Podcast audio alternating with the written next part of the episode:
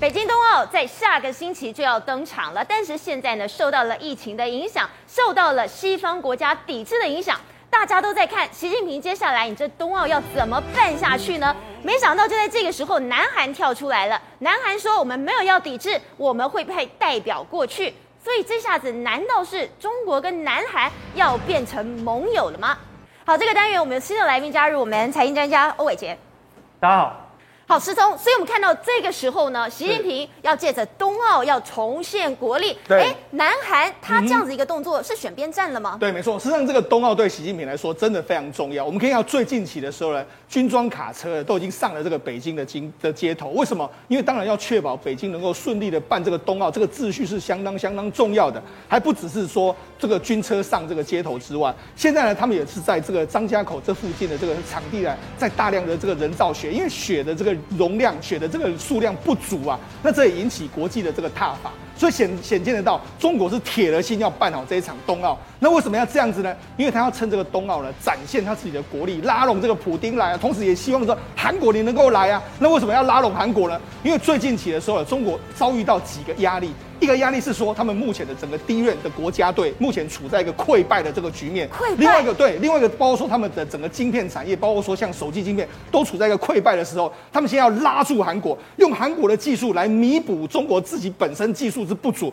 所以你可以看到最近起的一段时间来说，我们可以看到。中国一定会对韩国不断的释出利多，希望他至少站在我们中国这一边。好，不过现在呢，看到中国，我们看到美国，大家都在拉帮结派。对。但韩国做的这个动作，是，他不怕会惹怒美国吗？应该一定会惹怒美国了，因为美国就说，你不是我的这个盟友的话，就是我的敌人。所以你知道，事实上现在美国呢，已经说准备，我觉我觉得接下来一段时间呢，美国可能会考虑对韩国出手。好了，我们讲，事实上为什么这个对中国来说的话，这个非常重要了，要拉拢韩国非常重要了。我们最近一段时间，我们曾经在节目上讲过，中华在中国的这个清华紫光呢，这个集团呢本身陷入所谓财务危机。那陷入财务危机，这个不打紧，但是问题有一个东西非常重要，这是中国的 DRAM 跟中国的 NAND Flash。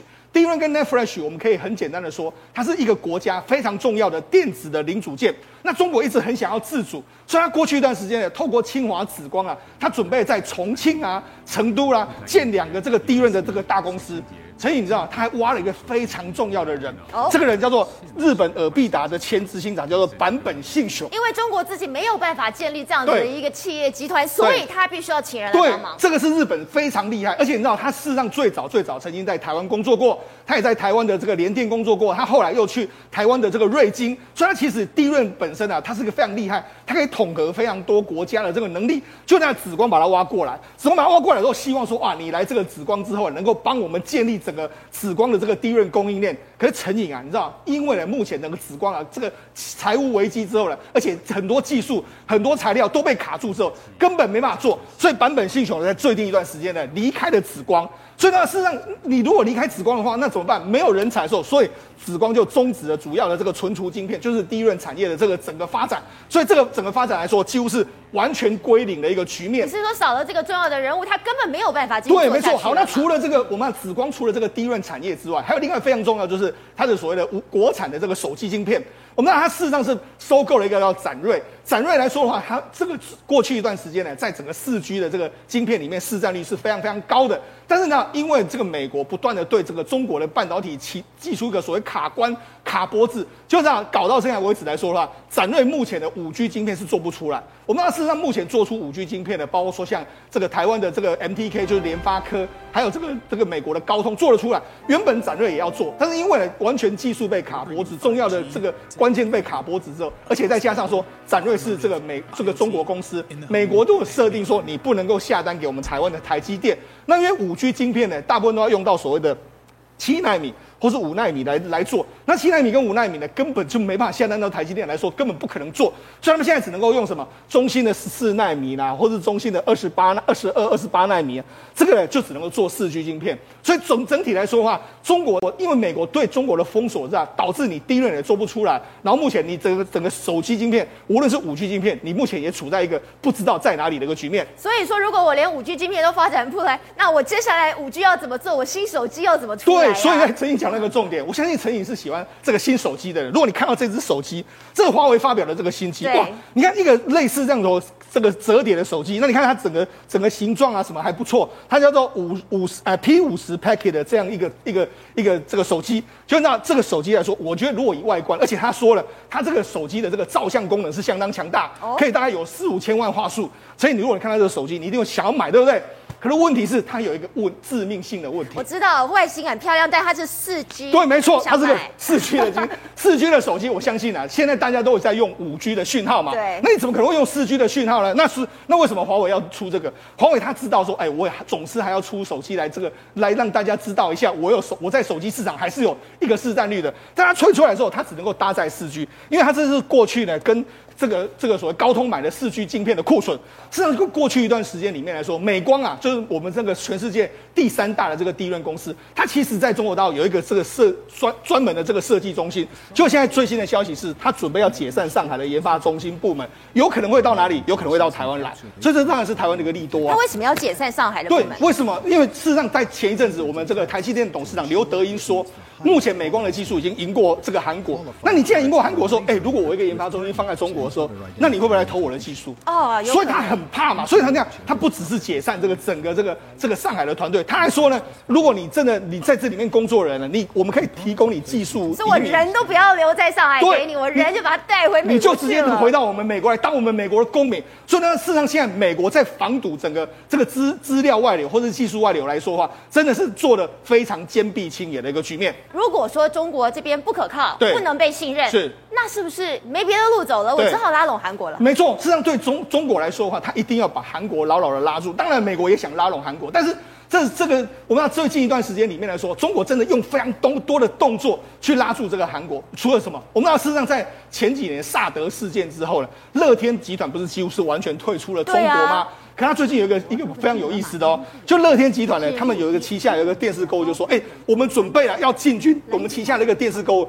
的一个所谓智慧财产权的内容，我们准备要进军中国市场。所以人家说，哎，难道你乐天啊，在经过几年完全撤出中国之后，你现在要重新回去吗？那么刚刚事实上，这个过去一段时间。萨德事件的时候，你看中国的韩国乐天宣战中国啦，那支持萨德啦，马上就滚出中国。哎，这个标语当时还历历在目啊。所以你看，现在中国已经不管这个了，你萨德还在啊，不是说萨德不在，但是我已经让你乐天愿意进来，南韩企业又可以回去赚钱了。所以这就是一个不一样的气氛，我让你回来嘛，对不对？好，那除了这个之外，因为我们知道之前不是还有所谓的限韩令吗？对，韩国的电影艺艺人都几乎是没办法到这个中国大陆去做生意去赚赚钱嘛。就最近一段时间来说啊，哎，居然啊。他们有个欧文基这个这个所谓电影，那我们台湾叫做侦探奶奶的这个电影，它居然能够在中国上映。那么事实上，中国的电影全部都是审批，你没有中国的审批核准，你是不可能上映的。所以这表示是什么？表示现在呢，中国有可能会放手让韩国的这个相关的这个这个电视能够进到这里面来，甚至很多这个我们在在微博上面的很多账号，包括什么郑容和啦、Super Junior 等等很多人的账号，他们现在微博都可以打开了。打开意思是什么？哎，你可以重新经营中国的粉丝嘛。所以从这些蛛丝马迹都告诉你说，韩国的确现在呢是真的很想要这个跟中国走在一起。那除了这个之外，我们知最韩国最重要的三企业当然是三星嘛。那三星呢，那他最今天也接到好消息啊。除了三星有可能会去继续投资之外，现在这个这个三星就呃这个西安就说，哎，我们封城了三十二天之后，我们全面要解封了。所以现在整个西安的这个三星的半导体的这个生产线就即将要恢复正常。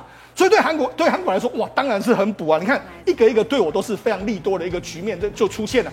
所以这时候韩国就会做一个动作，就是你对我好，那我也要我也回报你，回报你。那怎么那怎么回报你呢？很简单的一个棒一个状况。现在呢，普这个所谓习近平呢，在开冬奥的时候，他最希望的就是说，哎，你有人来我参观我的冬奥嘛？虽然说现在有普丁会去。然后还有一些所谓跟中国非常交好的，包括说柬埔寨很多首领会去，但是他们现在其实最关心的是韩国。那不只是美国在盯韩国，不只是中国在盯韩国，美国也在盯你韩国。美国在盯什么呢？对，看你要派谁去。因为为什么？因为事实上目前为止来说，国际的抵制浪潮，包括什么世界维吾尔代表大会，他们都说，哎，不要去参加这个冬奥。因为都是跟人权有关系对，包括加拿大啦，包括说像英国啦，甚至欧洲议会啦，甚至德国啦、美国。他们全部都抵制这个冬奥，所以外交人员他们都没有去。可是这一次呢，韩国现在被两面夹杀之下，他派出了谁？哎，他这次派韩国国会议长朴朴炳熙，另外还派派出他们的文化体育部的部长黄熙。左思右想，为什么要派他们两个？对，因为派他们两个的话，第一个这是国会议员嘛，这是民意的这个代表。哦、代表但是我官方呢，我不敢派太太高的层级。原本有传言说是副总理，对，可是副总理去的话，哇，那你这个层级太高，专门派一个观光这个部长去，他就说啊，他是带着这个队一起去了，这样要淡化整个好像略为轻重的这个状况。但是无论如何啊，你从这一次的冬奥的这个会议里面就知道说，其实韩国毕竟他还是想要在中美之间两边转，但是呢，其实或或多或少这样未来可能对韩国的国家来说不是一件好事情。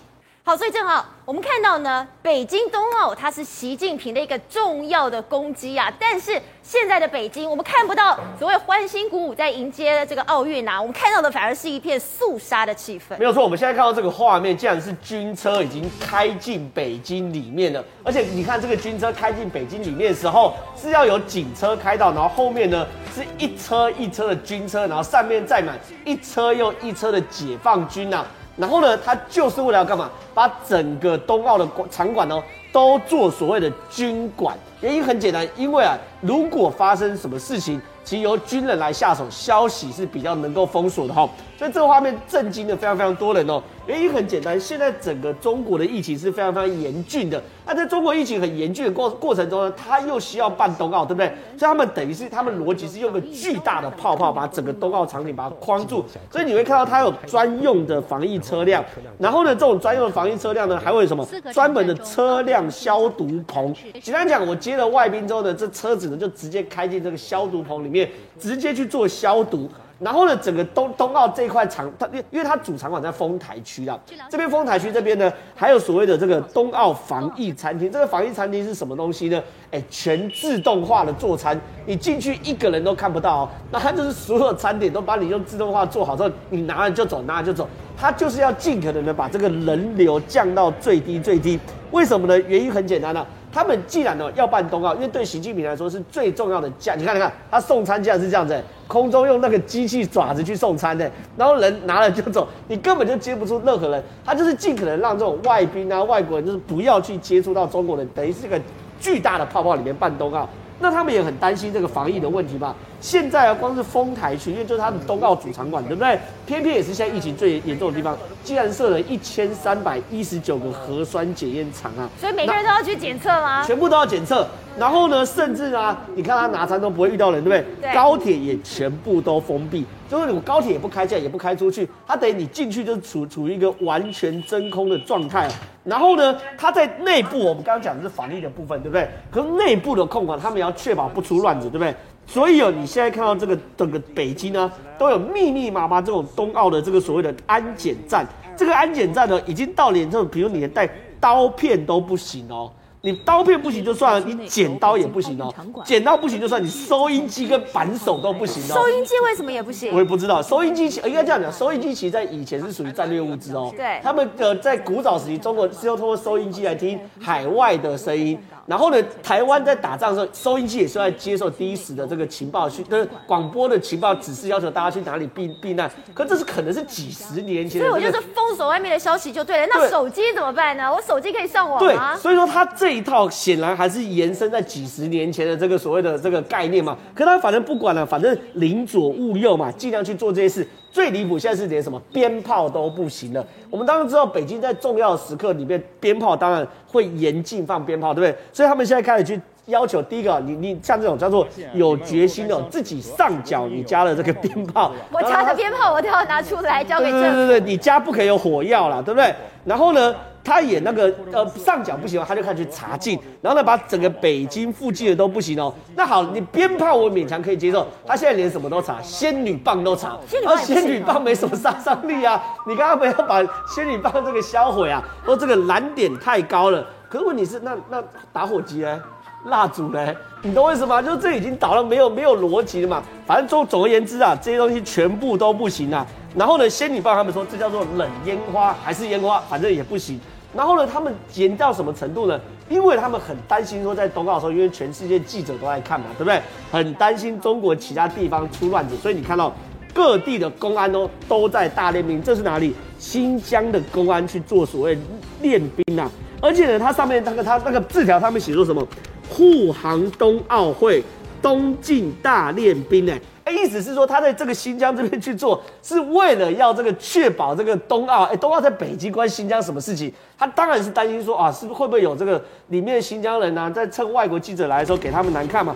然后呢，河北康保县的公安还出现公安车大巡逻，哎，这个很可怕，就是几十台公安车，然后在这个这个这边巡逻啊，就是要确保大家非常非常稳定嘛。然后呢，河北定州也是对晚来做来做来这个安全检查等等的。所以呢，我们现在看到中国各地哦，真的你可以看到是最核心的封海区那一块是军人在管，对不对？外围警察、武警好，然后再做所谓的这个压制的动作。可是你要知道，因为中国对于疫情的这个防控，等于是这种死打严守的概念嘛，就是说只要有一个人中奖，整个小区都封锁嘛。所以现在看到各地都出现那种抗议的画面。就以天津来说，哎、欸，天津竟然出现了好几千人甚至上万人的抗大抗议。天津不是之前疫情非常严重吗？结果他们现在全部的人出来抗议了。但没有办法，因为说你你你叫我隔离嘛，对，你叫我隔离，你要给我吃的东西啊。好，那你吃，你可以叫外卖啊。可是你要知道，这种这种天津、北京这种很多是这种北漂的，他们做临时工的，他今天有工作，今天才有钱；今天没工作，今天就没有饭钱这种。就算有存一点钱，存个三天五天，大概也花完了。而且现在物价都哄抬，所以呢，他们说你要给我食物啊，你不可以没有给我食物，然后没有给我水，又不准我出去工作，又要求我要隔离，然后呢，他们就出来抗议嘛，对不对？结果呢，后来好好发食物，结果食物发的时候只给本地人，不给外地人，一样继续去抗议啊。然后他还问说，那我请问这个房租要不要缴？我在这边住住住，可我没有工作，我怎么缴房租？然后呢，官府就说，那你去问房东啊，关我什么事情？反正就一大堆怪事情。所以呢，整个中国内部压力是非常非常大的。可站在习近平的角度，他这个北京冬奥，他原本设定是什么？重返二零零八年这个北京奥运的荣光嘛，那时候胡锦涛在二零零八年办北京奥运的时候，一一次靠一场奥运就洗刷中国很穷的形象嘛，让国际看到中国。可是习近平就希望在他这次登基之前，可以把这个冬季奥运办好，让国际来看。可是一天不从人人愿嘛，这疫情很严重，中国内部很多问题，然后美中对抗，很多国家都不愿意来，对不对？现在最惨的是连老天爷都不帮忙了。冬季奥运不下雪还叫冬季奥运吗？你像这种滑雪项目那怎么办呢？所以没办法，现在只好去做所谓人造雪。那人造雪的问题是，哎、欸，它的水也不够嘛，它要多少？要十九亿公升的水量，哎，所以现在变成是说我我我把很多水拿去做雪，然后让大家滑雪比赛之用，可是人的民生用水就不够了。所以现在变是与以前是与民争利嘛，与民争地，现在叫与民争水。所以你看哦，这些人们本来可以用的饮用水，全部被拿来变成血了。所以现在确实哦，我知道习近平很希望在冬奥可以大显身手，可是现在看起来整个冬奥的格局是命运多舛。好，所以我们看到呢，整个冬奥现在弥漫的是一股肃杀的氛围。现在有非常的国很多的国家是为了这一场冬奥，我们开始拉党结派，就在看说，哎，你是不是跟美国一样，同样是在抵制？但是这个国家他选边站了，也就是南韩。南韩现在告诉中国说，我打算要派我的代表去参加这个中国的北京冬奥了。吴董。我们看到，其实呢，外国媒体在报道，甚至朝鲜日报他自己在报道。他说，文在寅政府你现在这样子的情况，你到底是想要当中国的藩属国，还是想要当美国的同盟国？对，这个韩国这个态度是非常怪异的。在美国大推这个所谓印太联盟之际啊，韩国的文在寅啊，在最近几个月当中的态度丕变，他非常强烈的表示说，他对习近平的友好态度。他有好几个动作，他本来是希望争取习近平访问，他跟习就是所谓的文习会了啊，是，但几次都失败，因为疫情的关系失败。失败的情况下，他本来这一次他本人要去参加冬奥会，他本来本人要去，本人要去，他希望在这次会上能够跟习近平见面，但当然后面有美国压力非常大，一直在阻挡这个事情。所以这个东西，可是他因为韩国他的任期，他韩韩国总统是三月九号投票选举，所以因此呢。这两最近这几个月当中，所有一切的争论的目的，都是为了选举争议，都是为了选举。三月九号要投票，总统大选嘛。那文在寅他本身呢，他的背景我在我上次提过一次，我再说明一下，他的这个老家本身呢、啊，就是所谓的北朝鲜的这个故乡。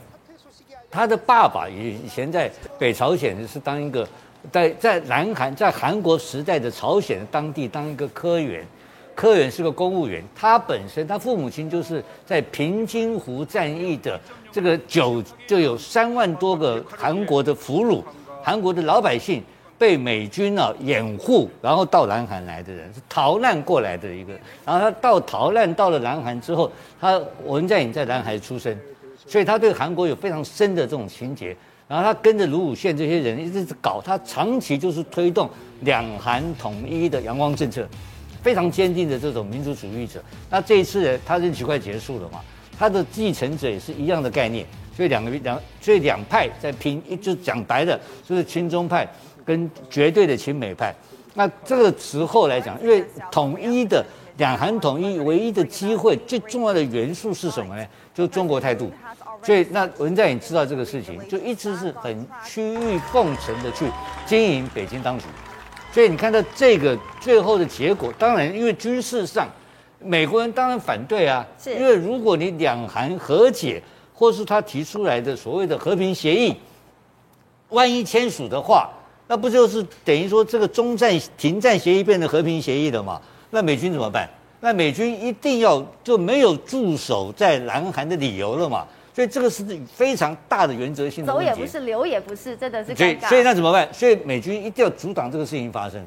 那因此现在的做法上，他尽可能的去、去、去、去、去，能够等于说，等于是讲的奉承北京当局的意思，包括他派出的是他的国会的议长，派出的是他的他的文化部的部长，就是相关的部会的首长，还是他本人没有去，他被挡下来了。但是在在这个这个这个中国的这个南韩大使啊，就非常严重的抗议，抗议什么呢？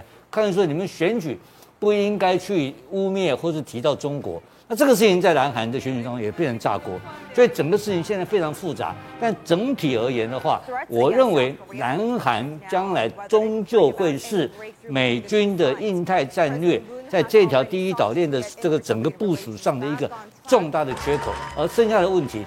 一定要留在三月九号新的领导人选出来之后，日韩的这个美军的驻守问题，跟美国拜登总统的沟通的问题，跟习近平等等，都会有一个很复杂的谈判开始。好，世聪，所以我们看到现在呢，中国跟南韩一旦变成像盟友一样，好了，我们看到乐天啦、三星啦，全部都回中国赚钱了。但是南韩的民众可能不是这么看的。南韩人对于台湾忌惮，但是对于中国人，其实他们的民众是厌恶的呀。没错，事实上这个就变成了这个非常有趣的这个状况。韩国政界有非常多亲中人士，但是民间呢，反中的力量却是相当强大。我们举一个最近发生在韩国网络上一个非常轰动的事情，是大家看到这个艺人，这个是谁？这个是宋智雅。宋智雅是谁？哎，他如果大家最近有看这个 Netflix 平台上面的这个《单身即地狱》里来来说啊，他是一个串红的在里面的一个主角。就他最近当然有非常多争议的，包括说什么穿假货的这个名这个状况，但是韩国人还没有全面骂他。但他最近惹了一件事，真的全韩国人几乎都骂他。怎么骂他呢？他是在他的频道上面就说：“哎呦，我已经到家啦，我要开始吃泡菜锅啦。”怎么可以说泡菜？对，泡菜锅，尤其是泡菜这两个字呢，已经引发整个韩国人的众怒。为什么引发韩国人众怒？我们知道，事实上过去一段时间呢，泡菜这两个字，他们都认为说那是中国的说法，我们叫做新奇。新奇就是说，他还证明说中文叫做新奇。所以你你写到中文的时候，绝对要新奇锅，不能写泡菜锅。就没想到宋智雅，他只可能就是比较模迷糊之下，然后写了这两个字，就他完全大家都在骂骂什么？你看韩国人是说新奇啊，你这样很像话吗？为了钱你要放弃国籍的吗？要不要去当中国人啊？叫他去当中国人，啊，对，卖国赚了很多钱啊！你看完全韩国都炸锅。从这件事你就知道说，其实整个韩国民间的声浪里面来说话，真的对中国不是太客气。对，那所以呢，你知道，我因为我们知道三月初的韩国即将要举行下一届的这个总统大选。那总统大选呢？目前当然有两个这个主要的这个竞选者，一个是这个李在明，对不对？另外一个是尹锡悦。实际上，这尹锡悦是在野党，那李在明呢？他其实是文在寅的接班人。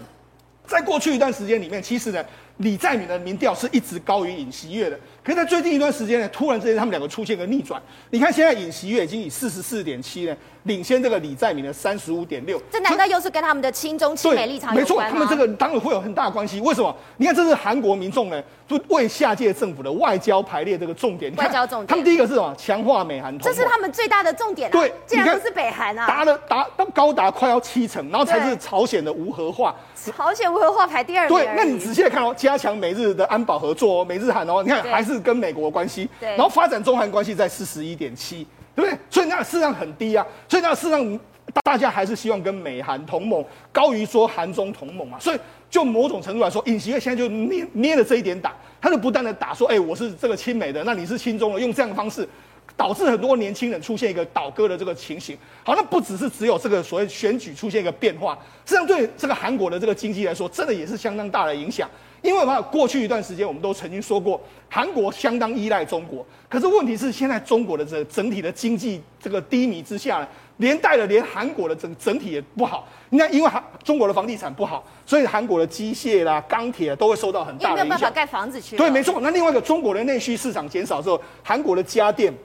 还有化妆品都完完全下滑，所以呢，他们的这个《朝鲜时报》就说：“你看，这表明说我们的经济是多么的依赖中国。”所以不是不能依赖中国，但是你不能太对，没错。他们现在全部都是这样在讲。你看，甚至韩国的这个首尔经济，他说我们国内就韩国国内所有主要产业都会被牵连进去。对，他说中国的危机很有可能会移转到南海，所以很多他们就里面的人就说啊，我们应该趁机呢，把我们的出口呢转移一点。不要到那么依赖中国，但是反过来，你看，因为他们现在经济不好，他们反而更依赖中国，所以这变成是一个他已经完全吃了这个中国的毒药之后，他已经完全离不开，甚至还有怎样？因为整个韩国现在整个产业太依赖中国的关系呢，他很多人，你看他这五年内制造业雇主减少十八万，为什么减少十八万？因为很多必须要外移。比如说，哎，我以中国为市场，那我要移到的，我就要移到中国大陆去，或者说，我为了要更加便宜，说我可能就移到东南亚去。所以现在反而让韩国呢出现一个产业空洞化的这个局面，这是韩国民间也都相当担心的一件事。所以你就知道，从韩国的例子你就知道，他们现在朝野都已经在哎，现在的民间都在讲说，我们不要依赖中国太深，我们可能要另另辟其他的路径。这就是目前韩国他们。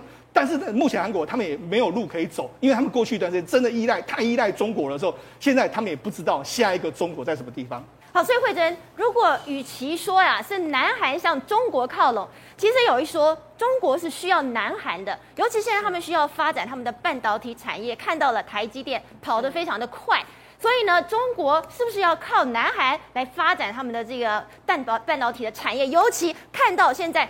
美光要从这个上海也撤离了，这个担忧是不是更加的白热化了？是，呃，因为中国被美国这样制裁之后，他们当然希望哦，韩国的厂商可以补足这部分的缺口。那以韩国来讲，他们也希望中国庞大的市场可以让韩国这边继续啊，可以深耕中国市场。但是关键在哪里？关键在于韩国自己现在感觉上也越来越被人家超车，不仅输台积电，现在连在低润这一块也都已经被美。美光给超车赶过去了，所以呢，大家都在想到说，哎呀，当那个韩国跟中国走在一起的情况之下，台湾的台积电跟美国越走越近。跟日本越走越近，在这种情况之下，就会形成在技术上的两个壁垒，而这两个壁垒当然也攸关到全球国际的一个政经局势。那你刚提到一个非常有趣的这一点，就是美国商务部长雷蒙多，他竟然这两天他突然说什么？他说啊，美国的晶片库存不到五天啊，真的非常严重啊，而且呢，有可以看出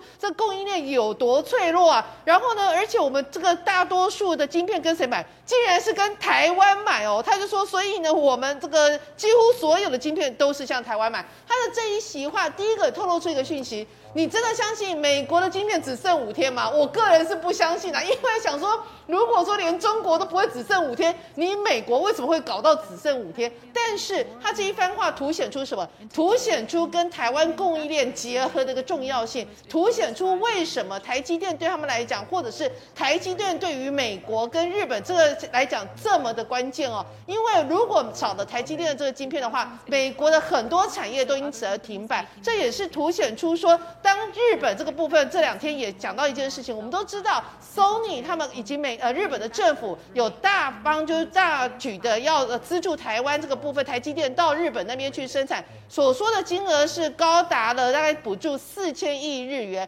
那 Sony 也在这两天已经正式就是说二十五日指出完成初期投资台积电的日本晶片厂，Sony 跟台湾的台积电这个部分也形成了一个紧密的结合。那刚刚有特别提到就。就是说，美国非常需要台湾台积电，尤其在哪个方面呢？尤其就是说，除了晶片之外，在美光跟台积电这个部分的合作，也越来越彰显出如虎添翼。最近有几篇报道去讲到什么？讲到说台呃美光在台湾的大举布局，十年之内要投资一千五百亿美元。包括在苗栗，包括在台中大举的扫呃扫购买相关的厂房用地，然后现在也开始规划，就是说至少会有八千亿相关的投资，本来说要落脚日本，但是最后落脚到台湾。呃，其实美务美国商务部它发出的是一个警讯啊，它是说哇，今天我们这么这么的依赖台积电，这样子是不行的，我们这么的依赖台湾。所以伟杰，其实呢。我们看到台积电大单一直来，一直来，不管是台日同盟也好，或是台美同盟也好，现在一个消息是，台积电的市值已经超越腾讯了。好，我想其实哦，这个台积电市值基本上在过去这一年的股价上涨的过程当中，其实也可以看到很明显的一个增加哦。那当然，台积电在过去全台湾都掀起了一股旋风，什么旋风呢？就是。盖厂的旋风，扩产的旋风，一直盖，一直盖。对，那台湾头盖到台湾尾了。对，我想其实从这个新竹开始，这个是台积电的一个总部吼，那包含了这个原先新竹的这个晶圆十二 A 厂，跟这个研发中心，还有晶圆的十二 B 厂，然后晶圆的二三五八厂，然后另外有个先进的封测厂。就在那另外，对，那另外在台中原先就有一个晶圆的十五厂跟先进封测五厂，那现在又传出说好像要在嘉义又要扩厂一个所谓的封测厂，在整个。台积电几乎是遍布全台湾的过程当中，其实也带出了跟台积电合作厂商的一些相关的优势。我们看到最新的这一块这个呃研调报告，这个跑分的显示哈，其实它最大的一个国内合作的晶片厂商，其实就是联发科。那我们都知道，去年的联发科在业绩上面表现得非常非常的棒，它基本上是打趴了这个高通的这个手机晶片，尤其是在这个天玑九千的这个效能，它是。仅次于苹果的 A 十五晶片，它的跑分的状况是这样，在九千的部分哦，它多核心的部分是获得了跑分软体的四千四百一十分，单核心是一千两百七十八分。那 A 十五是多少？A 十五是四八八五，那它的单核心的部分是一七五零。那其他包括现在三星跟高通基本上就是望尘莫及哦。所以这个很重要的原因是在于说，其实联发科它是一个手机晶片厂。它要适用在于很多不同的手机的晶片的机种上面，但它在适用不同的手机的机种的过程当中，它的晶片的表现效能是最突出。那三星它自己能够有制程研发的能力，它也可以跟高通合作去做一个手机的晶片。可是它在这个合作的过程当中，它的手机的这个晶片的跑分效能，竟然远远低于联发科的天玑九千。所以这个就是联发科非常厉害的地方。而这个天玑九千就是跟台积电的四奈米制程做合作。那刚刚最新发表出来联发科的一个新闻是说，他发表了一个跟台积电的六奈米制程合作的讯坤一三八零的顶级晶片。这个顶级晶片是 for 这个 Chromebook 的顶级机种。那也就是说，其实过去呢，在联发科它原本是跨足在智慧型手机的一个晶片的，我们已经可以说它市占率来到百分之三十，几乎可以打趴高通，算是。在全球的晶片产业当中，算是一个龙头的一个地位。在手机的部分，它现在宣布要跨足到 Chromebook 的领域，也就是说，它正式要跨足到 NB 的领域当中。所以现在呢，这本来在这里的这些厂商，他们应该感到害怕吗？没有错，我想其实这个晶片跨入跨入到这个 Chromebook 的那个领域当中，其实把整个联发科的整个业务的板块更加完整。过去在消费型电子，它只有 Smartphone，就是智慧型手机。它现在把 NB 也纳进来哦，因为现在在这个远端教学的过程当中，基本上有很多的这个需求也持续的发生，所以你可以看到这一次在联发科的布局上面，它其实慢慢的在扩增它的产品项目。那其他包含像是在物联网啊，或者是在智慧家庭的部分，然后 ASIC 晶片，其实呢都非常的完整。而现在联发科呢尝到了甜头之后，它现在接下来所有设计的晶片，基本上大部分应该都是跟。台积电的高端制程的纳米的制程去进行合作，全球的晶片看的是台积电，那全球的苹果手机基本上看的是红海。是哦，那红海其实在过去智慧型手机取得了巨大成功，它现在呢开始想要把这样子的一个优势 copy 到它在电动车发展的整个产业领域当中，因此呢，它推出了一个所谓的 MIH 的这个电动车的一个平台。那这个平台呢，它整合了全台湾所有的电子消费性产品的这些。零组件的一个供应链，那这个整合之后呢，基本上它可以提出一个比较能够让人家跨入电动车这个领域的比较低的一个门槛。那这一次呢，印尼就找上了红海，另外他还找上了一家非常重要，在国内电动机车市场成功的一个龙头，叫 Gogoro。大家记得吼，印尼其实在原物料的生产上面，它是镍矿的一个重要的产地。是。那过去我们在讲这个所谓的电动车的电池的时候，原物料变的是过去大家都在想。哎，得电电池者得电动车嘛，但是呢，你得到原物料镍或者是铜这些相关的关键的原物料的时候，你就得到了整个电池的关键。得到了电池。对，那过去因为在这些相关的基础金属的报价持续暴涨的一个过程当中，你会发现说，哎，其实如果我能够在产地直接跟他们这些政府进行合作。那我在当地去盖一个所谓的电池的一个垂直整合的供应链，其实成本一定会比别比别人低很多。那我就开始慢慢产生我的优势。所以其实这一次为什么鸿海跟印尼的合作会受到市场上的瞩目？虽然说现在开始目前看起来哦，在二零二五年的部分才要开始出现所谓的电动汽车的一些市占的一个持续的成长，但是其关键是先看的是电动机车。我们国内也是先从电动机车开始，能看到 GOOGLE 在全台湾。哦，这个到处大街小巷跑的时候，哎，慢慢的 Tesla 的数量也慢慢出来。然后另外就是，你可以看到，当这个电池的供应链垂直整合了之后，电池的成本如果一旦能够下降，这将会是决定未来电动车能不能够快速普及到全世界市场的一个非常重要的关键核心。